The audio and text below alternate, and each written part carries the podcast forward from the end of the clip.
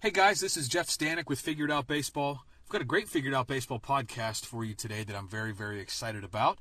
If you listen to our podcasts enough, either through the Figured Out Baseball website or on Apple Podcasts, Spotify, Google Podcasts, or other platforms, you know that the majority of our podcast guests are uh, college baseball coaches, but occasionally we like to uh, deviate from that. We bring in some pro coaches, some pro players from time to time, and sometimes people that are involved in other things, uh, sports related, that are off the field. And today we're being joined by one of those types of contributors to the website. We're being joined on the podcast today by Tony Langens, who is a sports dietitian, the sports dietitian, I should say, um, at Oregon State University. Tony has uh, contributed quite a bit of content to the website, so if you have not checked it out, I recommend that you do so.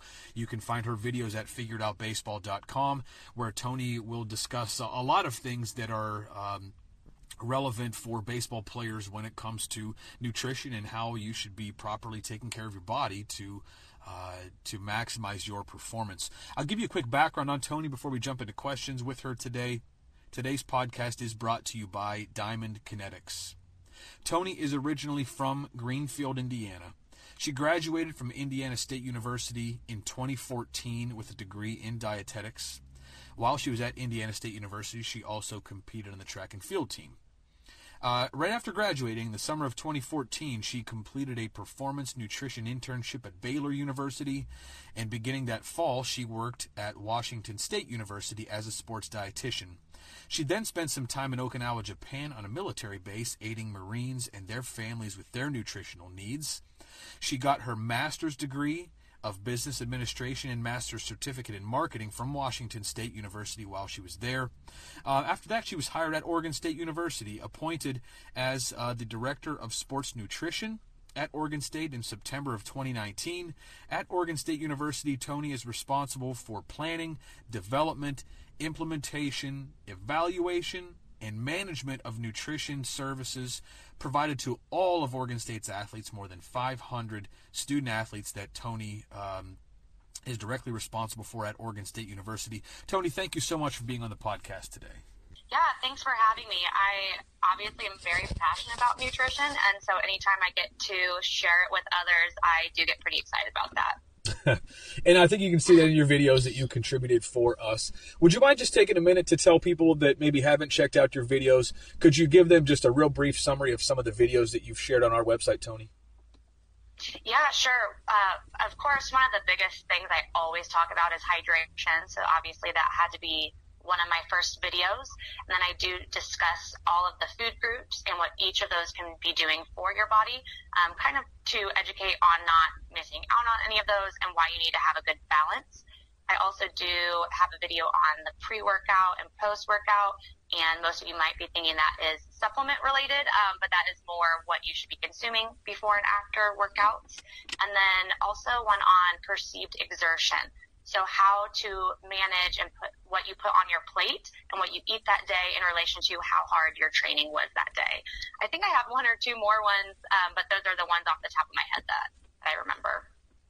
So there's a couple things right there, honestly, that I'd like to talk to you about. But but first, I'd like to ask you just a little bit about um, the training exertion, and if we can just kind of expand on that video a little bit if um, if I'm gonna have if I know I'm gonna have a really hard day, either I know that I have a planned lift coming up that's gonna be a pretty uh, you know a hard day where I'm gonna, really gonna try to get after it, or if I have you know some difficult a difficult practice day or, or several days in a row coming up of hard practice, is is it more important to fuel my body with uh, certain you know with with a I guess spe- specific nutrition either before those events, like a day or so before to prepare, or more important like on the day of to to fuel either like you know before and after that practice. Just kind of curious about the, the timing of of nutrition and how much the timing plays a part in it, either you know before or after. I've even heard some people say that, um, and I'm I'm obviously no expert, but you know after a good lift, you have X amount of time after that lift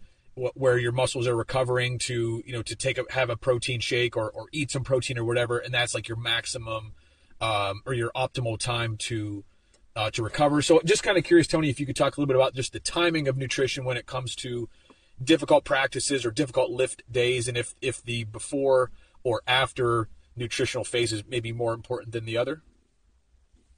Yeah. So I would. There's a couple of things I'd like to hit on there. So day of is going to be your most important. So before and after, planning accordingly to if you know it's going to be a longer practice day, a harder practice day, lift, um, maybe both. And so that would be not only protein, but carbohydrates as well.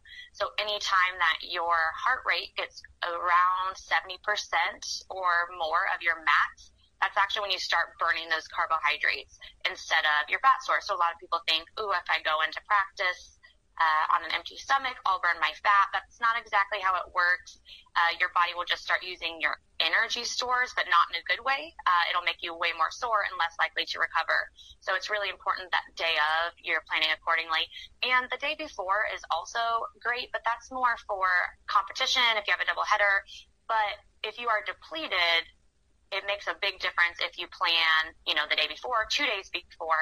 But the hope is if you plan accordingly more day of, eat appropriately the day of, you won't get to that deficit where you have to start working on it a couple days before, if that makes sense. It does. What about teams that lift really early in the morning where guys are, I shouldn't say just guys, guys or girls are basically waking up and going to the weight room? Um, do you does it make a big difference if they i mean would you would you strongly recommend that they get up and try to put some food in their stomach beforehand? Or do you i mean is it is it is it not that big of a deal as long as they eat you know shortly after? Does, does it make that big of a difference to to try to eat something beforehand? Yeah it really does. And so here at osu we do have a couple different lift groups um, just because we have one main strength coach and you know 40 guys on the roster and so they'll split them up to groups to have a little bit more one-on-one attention. Um, and of course, pitchers will lift separately as well. But typically speaking, they're in at 6 a.m. and 7 a.m. And so those are early morning times. And so we really like to educate here on getting something in your system because if you don't have that energy available to your body that morning, it's going to start digging into your muscle stores and that reduces your recovery in the long term it can lead to injuries in the short term. And so making sure that they get something in. And I have some different tips on that too, because it's sometimes really hard to eat in the morning, especially if you're not used to it. And so a couple of things that we have them do, obviously the ideal would be getting carbohydrates and a little bit of protein before a morning workout. But if you just can't stomach it at that point, you can start with some Gatorade, or some fruit or fruit juice, something a little easier on the stomach and lighter, and maybe work your way up. And then another thing you can do is if you know either you're going to have a very little amount or you know you just can't eat in the morning, to make a heavier night snack the night before. And so you can actually top off your glycogen stores or that carb muscle energy stores. And so the next morning, even though you are going to kind of use your stores, you at least have them to spare. And so ideal would be, you know, 30 to 60 minutes prior to workout, having carbs and a little bit of protein. That's goal number one. But if you can't do that, having a couple sips of Gatorade would be great. And doing that for the night snack the night before, about 30 to 60 minutes before bed. For student athletes or just, you know, anybody that exercises, I suppose, who um, has a really hard time working out with a full stomach is uh is is does it need to does that morning meal before a lift need to be like full meal size? Or if is it okay if it's just something something smaller a smaller amount just to have something in your stomach? Does how does that make a lot of difference? Is it okay to eat just a little bit so that guys aren't you know they're they're not feeling it in their stomach I guess when they're trying to work out? Oh definitely. Um if you just have so on average now again on average everybody is a little bit different height weight etc um, but typically you will burn about one gram of carb per minute. And so if your workout, say, is 60 minutes, then that's 60 grams of carb. Um, and so really you can get away with having like two pieces of toast, half or a full bagel. That's going to be a good enough situation. Or you can nibble on a little bit of something and have Gatorade in your water bottle while you're working out. Um, one of the things I really, really don't like is when people try to rely on something like a pre-workout supplement to get them through the morning workout. Um, that's not a great way to do it. It actually will cause you to be more sore because what uh, pre-workout does typically is does something called vasoconstriction, which is making your blood vessels smaller and you feel pumped and hyped because your heart is racing, but that's because your heart's working way harder and that's going to cause a little bit more soreness. So I call that fake energy. So if you are aren't sleeping well, you don't hydrate well, and you're not eating well, then you might need that pre-workout to get through your training, but you really shouldn't need to have to rely on that. So one of the other things I wanted to talk about were supplements, Tony. Um, are there pre-workout supplements that you would recommend, or do you find that all of them that, that you're aware of that you've been introduced to, do they do, do none of them have the real effect that you'd like them to have on a on a lift or a workout? Um, I'm not going to condemn all pre-workouts, uh, but the supplement industry in general, it is not regulated by any governing body. And so if you get something that is not third-party tested, um, and that would be something like NSF certified or informed choice, you don't actually know what's in it, which is really quite scary. And so there's been, you know, research all over the place that will come back and say, hey, what's on this label is not even what's in the product. And so that's really scary. And so if you were to do a supplement, making sure you're doing a third party tested supplement, but to go back to the pre workout, um, I really don't like many of them. And I'm not going to say they're all bad, uh, but typically there's you know, a high quantity of caffeine in it, more than where you're going to get that ergogenic aid, which would be like about a cup of like one cup of coffee or so could be a benefit to you. Um, but typically getting a carb in and a little bit of caffeine would be good. But those large lump sums, um, that's what's going to make you actually a little bit more sore.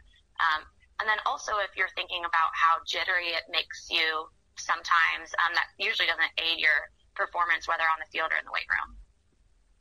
What about just caffeine in general, since you brought that up?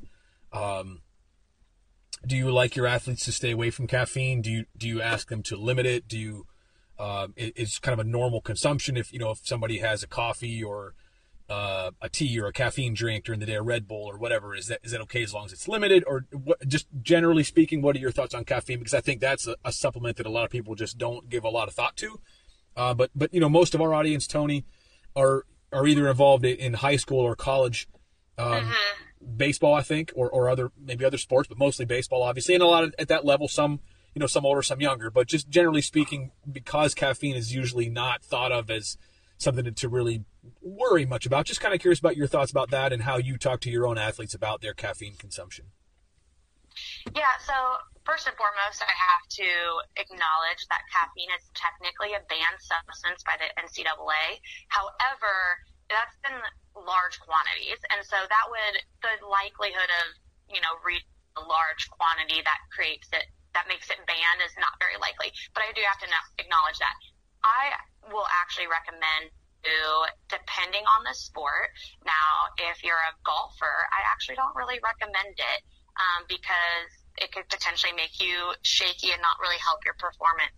Um, but if you're needing the extra energy, um, and it can actually, your body can use caffeine as sort of a replacement before it starts using your stores, but up to a certain point.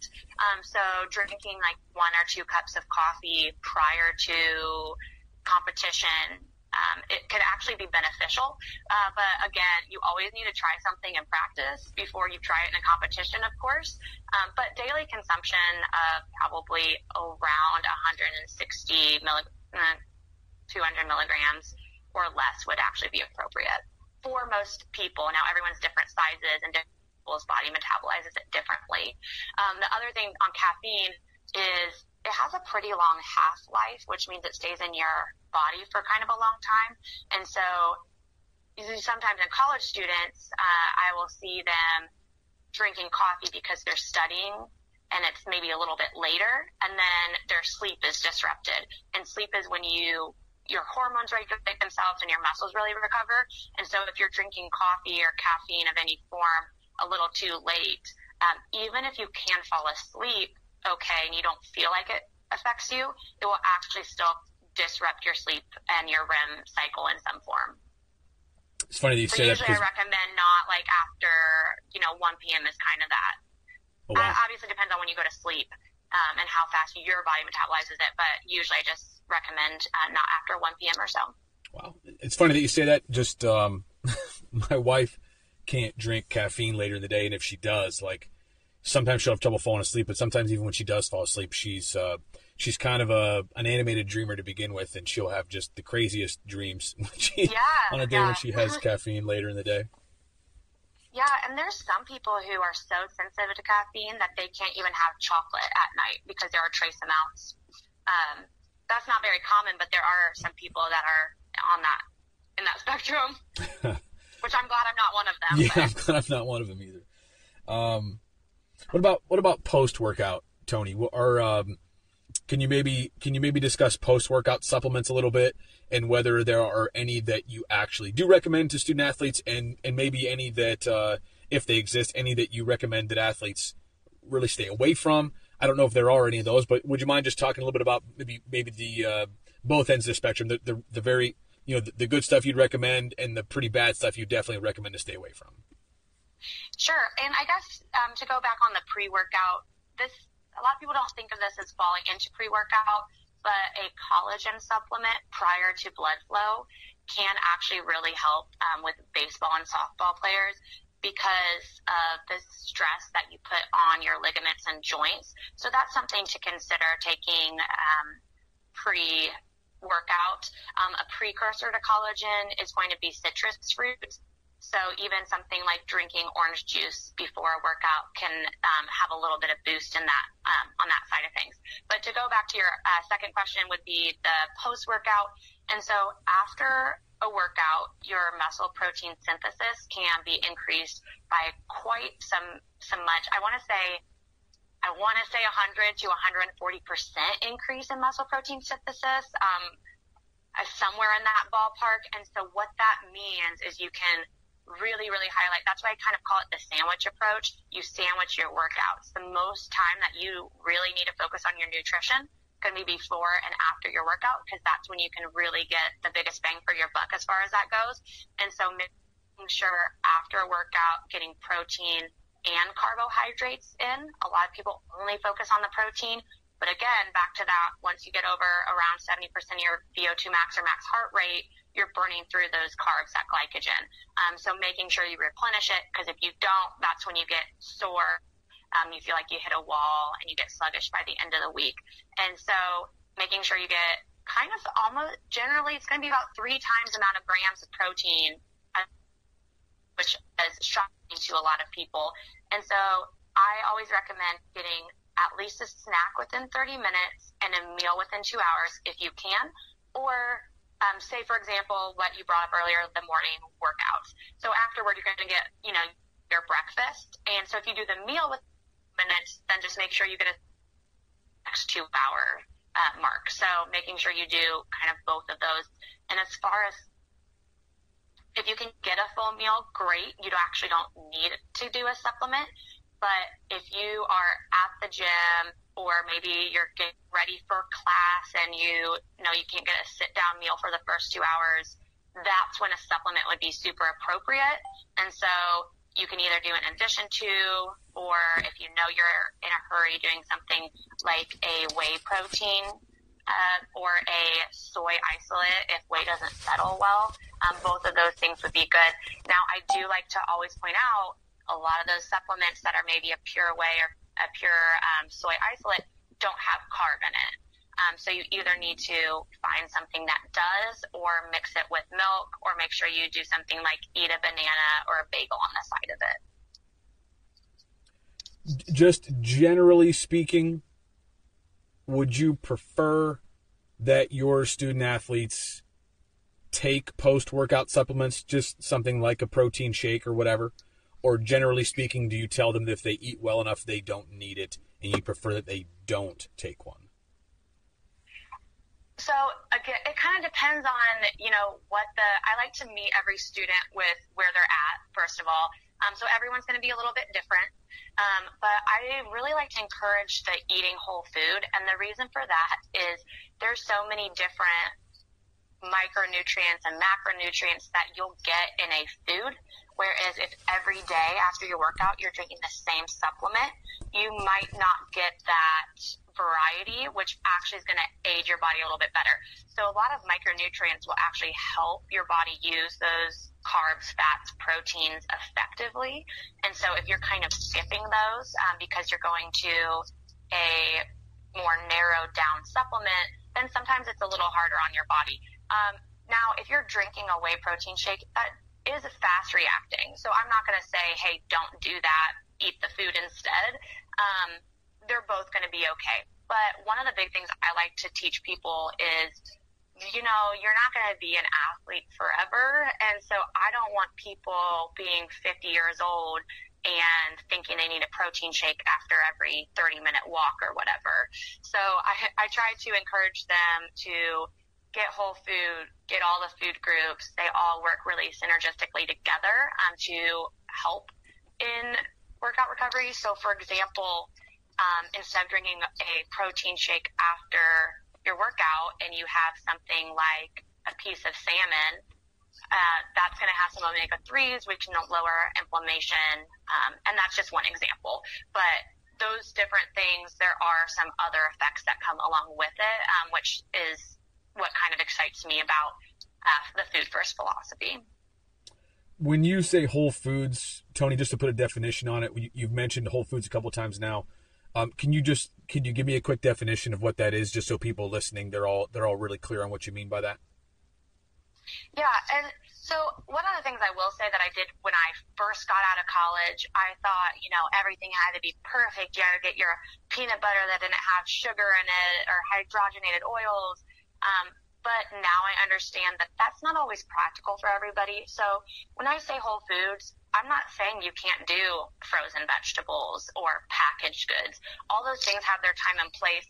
Um, but when I say whole foods, it's more of instead of focusing on a supplement or a pill, um, it's going to be something that you can identify. Is this a carb? Is this a protein? Is this a fat? A vegetable, a fruit? Um, so kind of being able to identify what you're consuming, what food group it falls into, and thinking, okay, yeah, I did just work out, so this is appropriate, and kind of being able to identify that.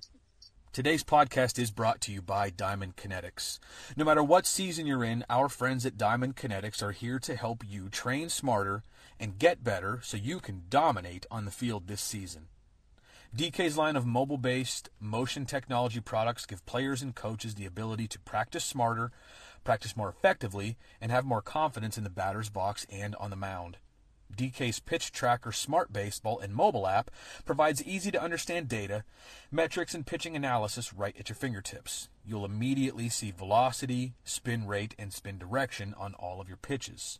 And newly updated features such as auto pitch detection, plus newly added metrics such as spin efficiency and horizontal and vertical break help you get command and control over your entire arsenal of pitches. With Diamond Kinetics, you will train smarter and get better and have more confidence on the field this spring. When you get student athletes on campus, uh, are there any are, is there anything that you could point to that are sort of like maybe the the most common deficiencies maybe I shouldn't even call it a deficiency, but but the most common areas that you are teaching student athletes, like like most of your student athletes showing up on campus just are totally unaware of this or have a misperception of this. Do you do you have any of those that you can point to, Tony? Because again, people listening to this, I you know I want to give them practical things they can take with them, and and obviously if there's someone listening to this that's that's either you know, an early teenager or working with early teenagers, like if maybe there's something here that we can give them to kind of get them on a, on a better track nutritionally. Are there some of those things that you find that are sort of the most most common things that that you try to to change or at least educate people on when they show up to campus? Oh yeah, uh, there, there's so many. Um, so first of all, of course, I work with generally elite athletes, so some of this is more focused toward that. Um, but I do get a lot of students student athletes that come in. Um, the biggest one is not really knowing how to grocery shop appropriately, um, meaning they'll go and maybe get something for one or two meals and then they're out of things, or they only get stuff for dinner and forget completely that they need to have snacks and lunch packed. Um, so that's a big one, learning how to grocery shop and making a grocery list. Um, not knowing how to cook is really, really big. Um, learning how to chop, how to make different meals. You get really sick of spaghettis and tacos if that's all you can make, um, and deli sandwiches. So trying to encourage trying new things and um, learning how to cook a little bit because that's going to serve you for the rest of your life. Uh, so try to encourage that as well. Um, another one is not really understanding how important sleep is. And I know it's really hard when you're a student and an athlete and you have so many other things. Maybe you have a job, um, and but sleep is, can help tremendously. It's one of the easy. It's free.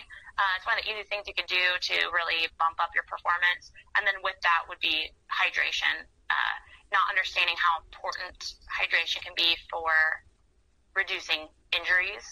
Um, but then the other biggest one is just the power of food. I just don't think, and coming from an athlete background, when I was in high school, I don't think anyone spoke to me about eating right after a workout or trying to eat snacks throughout the day or how important food could be to make me feel good the next day. Um, I just don't think it's discussed enough, and I think there's a lot of food fear. Um, maybe it's fear of carbohydrates or people saying to eat clean is another buzzword that's going around or a lot of parents tell their kids not to eat before they go to bed uh, or right before sleep. I just think a lot of that food fear um, does actually hinder people's use of food as a performance enhancer. Well, this podcast is now going to be several hours long because of all those things you just I know. I was like, wow, how long do you have? yeah, there. I mean, there's a yeah, lot of things one of the things talk. I do with the one of the things I do with freshmen is a question game where I have everyone stand up and uh, there's a answer A and an answer B, and I ask questions, and I have if you think the answer is A, you go one way, and B the other way. And if you're wrong, you sit down. So it just goes on until you have a winner. Um, but I do that because I like to kind of weed out what are some of the inherent thoughts and feelings around food that people already have um, and what they might have learned from their parents or coaches might not be accurate. So I try to kind of get that at the beginning so I can uh, be more targeted with my education with them. All right, so I'm going to ask you something that may be a little bit off topic, but it's but it's not at the same time. Do uh, do these nutritional things that you'll talk about do they change over time? And part of the reason I ask that is because, like, again, just speaking in my own house, I try to be as healthy as possible. So does my wife, and we have three little kids at home, and and we're trying to teach them good nutritional habits. And like our kids, they they cook with my wife and things like that when she's, um, you know, when she's cooking, whether it's dinner or or, or you know making Christmas cookies or whatever. Um, but we want to teach them good habits. But my wife and I try to, you know, we don't we don't try to snack after dinner, and if we do, it's maybe like I might have an orange or something like that. But but it seems it sounds like you know for maybe college age student athletes that's not as big of a deal, and and kind of the same in the morning. Like we try to. I, I know both of us exercise before we eat. Maybe that's not the right thing to do for us either. But just I'm just curious as to you know when it comes to like parents teaching their kids, um, are there different nutritional habits that are healthier for you know me a 37 year old as compared to you know if i my, i have a seven year old who's my oldest right now. So but as she becomes a teenager and my other kids grow up and if they want to play sports and uh, is is nutrition for an athlete different than just say the average adult? You know would i be teaching my kids something different that i'm doing? Like typically as a as a parent you don't you know you, you want to practice what you preach but is this a situation where you don't necessarily want to do that because what might be right for you know, a 15, 16, 17, 18 year old is not going to be the same things that are right for me nutritionally. Before you go to sleep thing, um, now if I'm a sedentary 50 year old, then like I don't need my ice cream cone before bed, uh, something like that. Or if you and your wife do easier workouts in the morning and your heart rate doesn't get that high, or you're not training for anything, maybe it's not that big a deal if you use a couple of your like some of your glycogen stores. And so I, I do think there's like a little bit of variety there. Um, and maybe if you haven't worked out in a couple days, you don't need as many snacks as what your kids probably will if they're running from activity to activity. And so one of the big things I see just from my background of working with families that have kids in general when I was at the Marine base is just making sure you don't do too many like negative words around food or a lot of fear mongering around different types of food. Um, I don't know. That that's typically what um, having open conversations about it and not necessarily in a negative way or weight related way uh, is what I have found is a little bit more beneficial. Or if you're on a fad diet, um, talking about it all the time with your um, I, this one gets me about if coaches are on fad diets and they're trying to get their students on it. Um, that kind of kills me a little bit inside. Uh, so I usually try to recommend not to do that. Yeah, we don't we don't do that. I think we eat pretty normally. I definitely I eat up and eat a lot. And our, our kids are different because they'll you know we eat dinner and like you know shortly after that we're getting them ready for bed. So it's like dinner is almost like a pre-bed kind of snack for them. Whereas you know my my wife and I stand up a little bit more. But I was just curious about that because there are some things that I know how my body feels and I kind of do what I think makes my body feel right. But it, also realizing that that might not be the best thing for my kids as they're getting older. They they you know, I know for myself as a teenager, I was eating like fourth meal at, you know, at, at 10, 11 o'clock at night. And, um, yeah. you know, if I did that now, that wouldn't be, it wouldn't be a good thing for me. Um, yeah, the fourth meal at Taco Bell. fourth meal Taco Bell, or just, you know, where, well, I, where I grew up, there was no Taco Bell close, but I was going to put some chicken in the oven or whatever and, and, and eat because I was hungry again, you know, as a teenager, I was hungry at, at 10, 11 o'clock at night. And uh, again, if I did that now, it would be pretty bad news, I think. Right, right, right. Um, let's talk about uh, sleep. And I want to specifically bring up something that I had read or heard or something uh, about a major leaguer. I won't mention who, but but basically it's uh it was a major leaguer who was on a team. He was a pretty young guy, had a really good college career, was a first round pick, and he was on a, a, a team with a guy who's you know a future Hall of Famer. And and ultimately what I read was that um, the the veteran told the young guy that you need to get more sleep. He was getting like the younger guy was getting like seven hours of sleep. The veteran said that he gets tries to get ten hours of sleep every night. And and what I read said that when this when the rookie got you know changed his habits and started getting ten hours of sleep, like then he had an all star year, and since then he's been one of the best players in the league. You know, I don't I don't know about that, but I just I'm curious to you uh, if I can ask you just um, what what you believe the optimal amount of sleep is for an athlete that's going to push their body pretty hard um, and maybe maybe what the range is, and, and if you maybe can do too much, or if you know what what I think what most people hear is six to eight hours of sleep for an adult is about what you need. Uh, do athletes need more than that, or, or just just curious, Tony, with your thoughts on on sleep and on how much sleep um, you know typical high school or college athlete should be getting.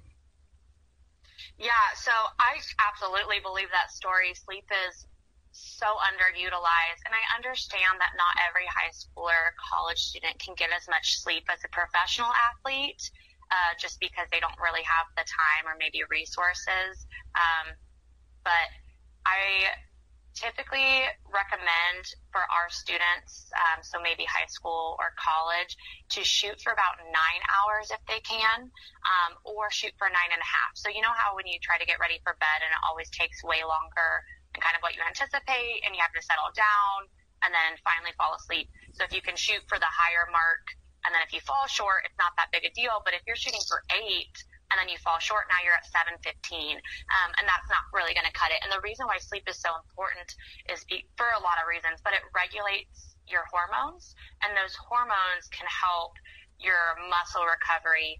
Um, and then also a big surge of your hormones, usually human growth hormone, is around 10 to 11 p.m for most um, younger adults. And so if you're asleep when that surge happens, your body can actually use it more effectively, which is going to help with muscle growth and recovery anyway. Uh, and your body's just going to feel a lot better for it. Um, another thing that it does is it regulates your hunger cues. Um, so there's two hunger hormones that get regulated while you're sleeping. Um, and so if you're sleeping poorly, then you might not be hungry during the day or vice versa. So either you're really hungry and now you're kind of, you're more likely to be kind of eating some junk food, you're kind of stress eating, or maybe you're um, just craving different things. Um, or you could be not hungry when you should be and you're not going to be fueling appropriately. So if you can sleep appropriately, those will kind of regulate themselves and you'll be more likely to eat the quantity and the quality that you need to. Um, but sleep, a big one is it helps with body composition, which body comp is more of your the average of your muscles and your fat and kind of what your, the percentage of those two items in your body is. Obviously, there's bones and organs and blood. Um, but the fat can actually, it's harder to burn fat or lose body fat with a poor sleep schedule, and it's also harder to build muscle. So that's usually all I have to say to athletes. You're going to recover faster and you're going to build muscle faster. So, um, and you get to sleep more. And I totally count naps as sleep too. So if people have more time for naps, um, that counts towards your total uh, sleep hour count. And if someone is only getting seven hours of sleep, you know, give or take maybe a couple hours less than you'd recommend. I mean, mm-hmm. I, I thought you just kind of answered this, but can you just tell people what what these young people that are still growing and their bodies are still maturing, like what are they missing the most if they're not quite getting enough? Where where are they going to be deficient? And does some of that come into like even concentration and things? I know if you're if you're sleep deprived, that's an issue, but if you're getting like you know maybe not quite as much sleep as you'd recommend, are those still going to be issues, or is it just more about your your physical development and recovery? Yeah, of course, concentration, um, your mood, how you feel, how you react to other people, your reaction time on the, the field or in the classroom are all impacted. Um, but there is this study that um, looked at the phenotype of sleep, and that phenotype is different for every person, and it determines how what your optimal amount of sleep is. And in that study, they determined that only 1% to 2% of individuals can perform at their best, just in life performance, um, at 6.25 hours. Um, and that's only 1% to 2% of the population total.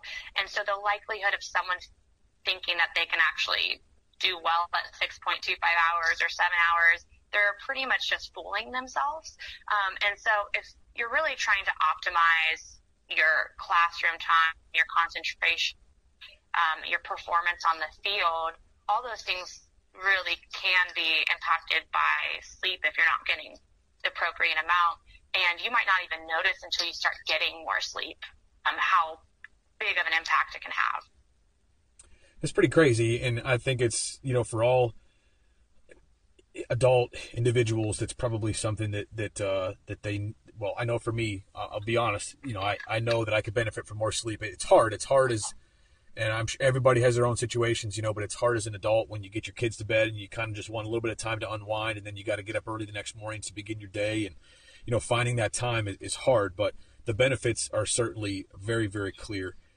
Um, can we talk next, Tony? Just the last thing that we'll talk about is hydration. One of the things you brought up, you know, one of the biggest deficiencies that you see with incoming student athletes is hydration. Um, let, what, let me just ask you to begin with. What what do you mean by that? Can you just expand on that a little bit and where where student athletes typically fall short, generally speaking, in in the hydration area? Yeah, so we, you know, we have some people who are on top of it, and then some people who are barely sipping any water. Uh, so being well hydrated, typically speaking, now everyone has different sweat rates, but if you can drink half of your body weight in fluid ounces, so say you weigh 200 pounds, half of your body weight would be 100, then 100 ounces. So if you were to drink 100 ounces per day plus what you sweat out during training is how you would be optimally hydrated. Now, if you chug all that water at the same time, you're more likely to pee it out. So if you were to sip, you're going to actually retain it a lot better. And so that's, I recommend carrying a water bottle with you all the time. And sometimes it's hard to determine how much you sweat out during training, but on average, people actually will lose around two to four pounds of water during training. I, again, if you're a catcher, probably more if you um, have your pads and gear on. Um, or if it's a hot summer day, uh, you obviously will sweat out a little bit more. And so two pounds is about 32 ounces. Um, and so you can kind of keep that in the back of your mind to add that onto that original number. And the reason why hydration is so important well, your body's mostly water. Your cells are 99.9% water, and your brain obviously has a lot of water in it as well. And if your blood is flowing slower because you're dehydrated, you're kind of setting yourself up for fail. Um, I I really tell people if you drink more water, your blood's going to flow like water. And one of the things I call it if you're dehydrated is honey blood. Uh, so your blood is moving like honey, which is kind of gross to think about. But if you have well hydrated blood the red blood cells get to your muscles quicker, which brings um, of reduce soreness and reduce injury as well. And also if you're dehydrated, so if you think about if you are maybe you're playing an early spring game and the weather is like 65 degrees out versus if you are outside, if you're working out and it's like a 80 degree day for your game, you're going to feel a lot more stress on the body and feel more tired. If you're dehydrated, your body temperature actually increases and your heart rate increases because of that. And that makes your workout feel much more difficult. And so you can't really push yourself as much. Uh, and so it's kind of the same thing, but instead of the outside temperature, it's more of an internal temperature. And obviously it's not a 20 degree shift. You understand what I'm saying? Um, but the hotter it is, it's more stress and it's more difficult on your body. And so being well hydrated can kind of mitigate that uh, and will actually make all your practices and competitions a little bit easier. And I always like to promote it because it's uh, free and it's one of the easiest things you can do actually to improve your recovery time and reduce likelihood of injury. Uh, dehydrated, likelihood of getting a um, soft tissue injury like a hamstring pull, quad strain, bicep tear, those all increase uh, dramatically if you're dehydrated.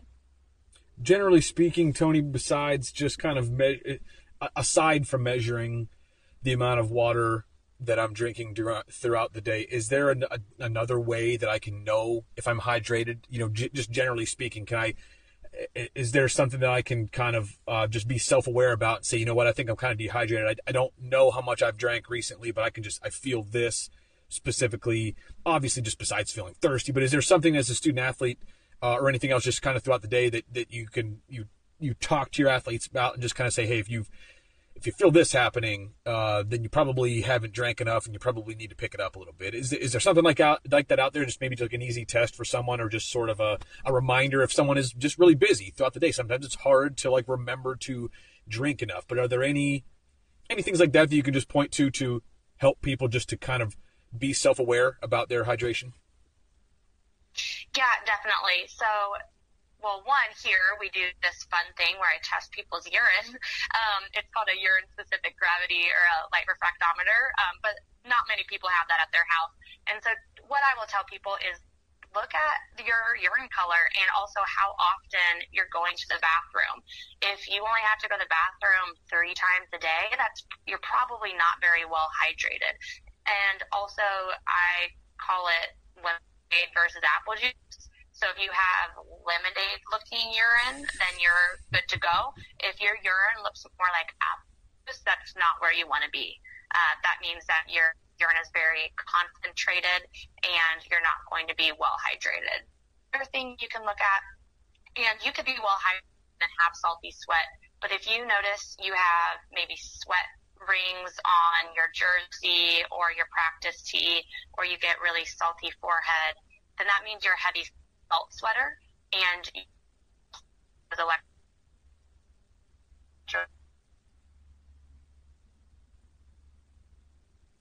to cramp um, because they're sweating out so much salt.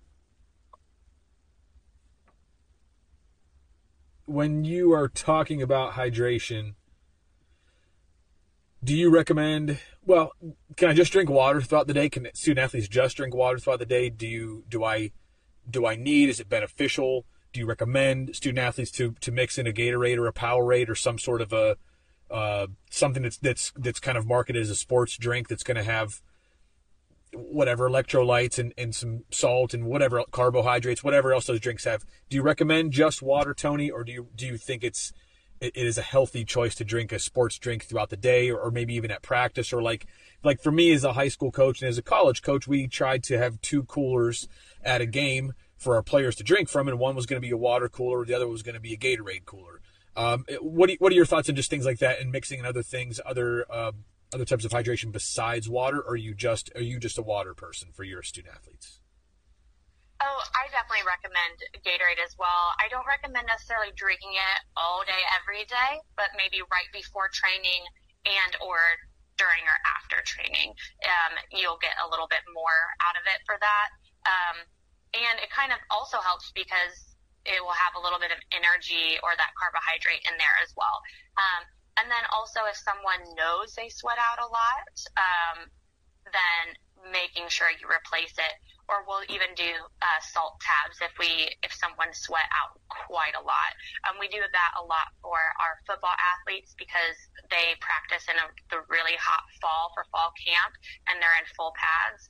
So we actually weigh them before and after their training and then give them hydration protocols based off of um, the sweat that they lost, how much weight they lost.